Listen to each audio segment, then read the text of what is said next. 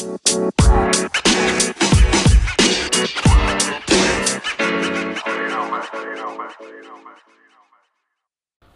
everyone, and thank you for coming to another episode of Dad's Beards Nerds Reviews, the extra content you never knew you needed, but always knew you wanted. I'm Tommy, now let's get into the review. This time I'm going to be talking about the Xbox Series S. The entry into next gen has never been easier. With the Xbox Series S, you get next gen speed, but at a few costs. At $300, the Xbox Series S is considerably cheaper than the Xbox Series X and both versions of the PS5. It is arguably the smallest console I've ever seen. Sure, it looks a little bit like a drive through speaker, but there's a little bit of charm in that. The Xbox Series S uses the same velocity architecture that the Xbox Series X uses, so you still get the lightning fast load times, and with a very similar CPU to the Series X, you'll get virtually the same performance, just with upscaled 4K instead of native 4K, and there's no disk drive. With that performance, this means you still get quick resume, a feature Microsoft didn't really promote enough, honestly. Quick Resume suspends a game you're playing when you jump into a new one.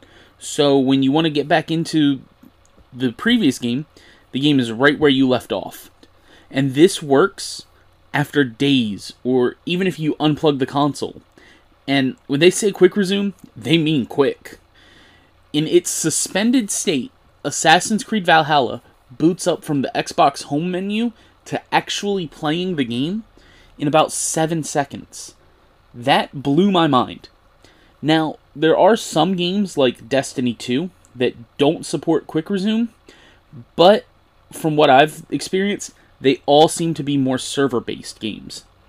And even without quick resume, I'm able to go from the home to the tower in maybe a minute, which is leaps and bounds faster than it was on Xbox One.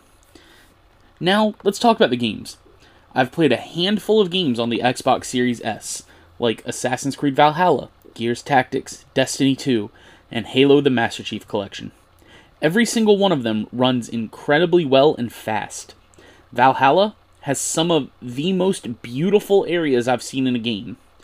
Gears Tactics is incredibly fluid and looks gritty and dark, just like you'd expect from the Gears of War series. With Destiny 2, I can already tell a difference visually on the Series S, and that's because of the upscaled 4K. Because Destiny 2 isn't even enhanced for Xbox Series S and X yet. With Master Chief Collection, it is updated to run at 120 frames a second, and I've never played such a smooth shooter. The games almost feel new to me, even though they're incredibly old. Now, I've got to bring this up. Yeah, the launch lineup's weak. Okay, uh, all the games on there are either Xbox One games or Xbox Series X and S games that are upgraded versions of the Xbox One games. Like, I get it. They're they're older. There's no Spider-Man Miles Morales or Demon Souls or Godfall. But this isn't necessarily a bad thing.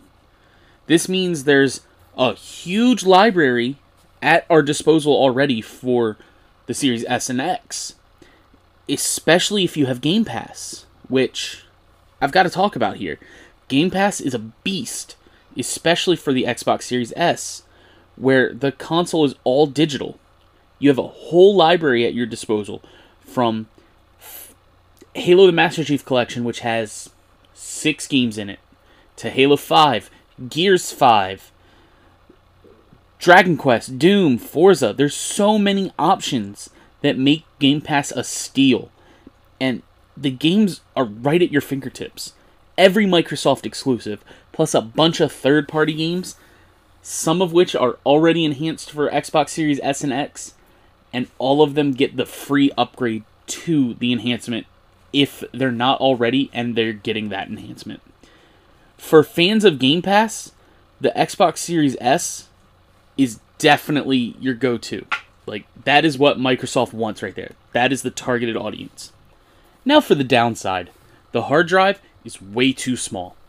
a 512 gigabyte solid state drive is honestly just not enough. Now, you can play Xbox One games from an external hard drive, and you can store Xbox Series S and X games on the external hard drive, but they have to be installed on the internal to launch if it's a Series S and X enhanced game. Microsoft does have a 1 terabyte expansion card available, but at $220, it is way too expensive.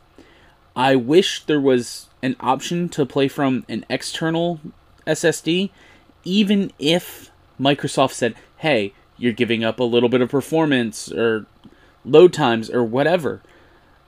Just a more affordable option for expanded storage would be great, especially coming off of last gen where we had so many options when you could just plug in any USB 3.0 hard drive.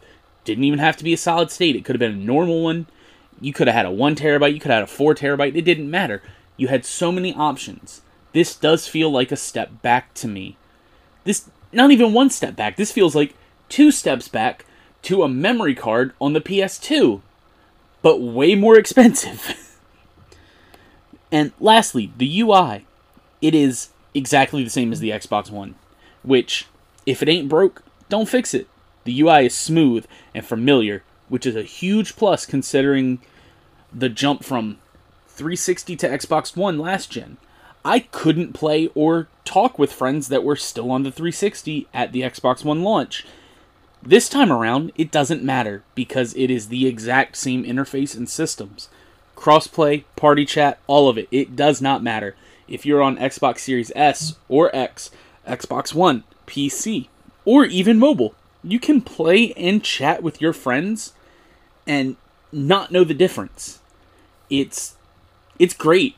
It feels very welcoming.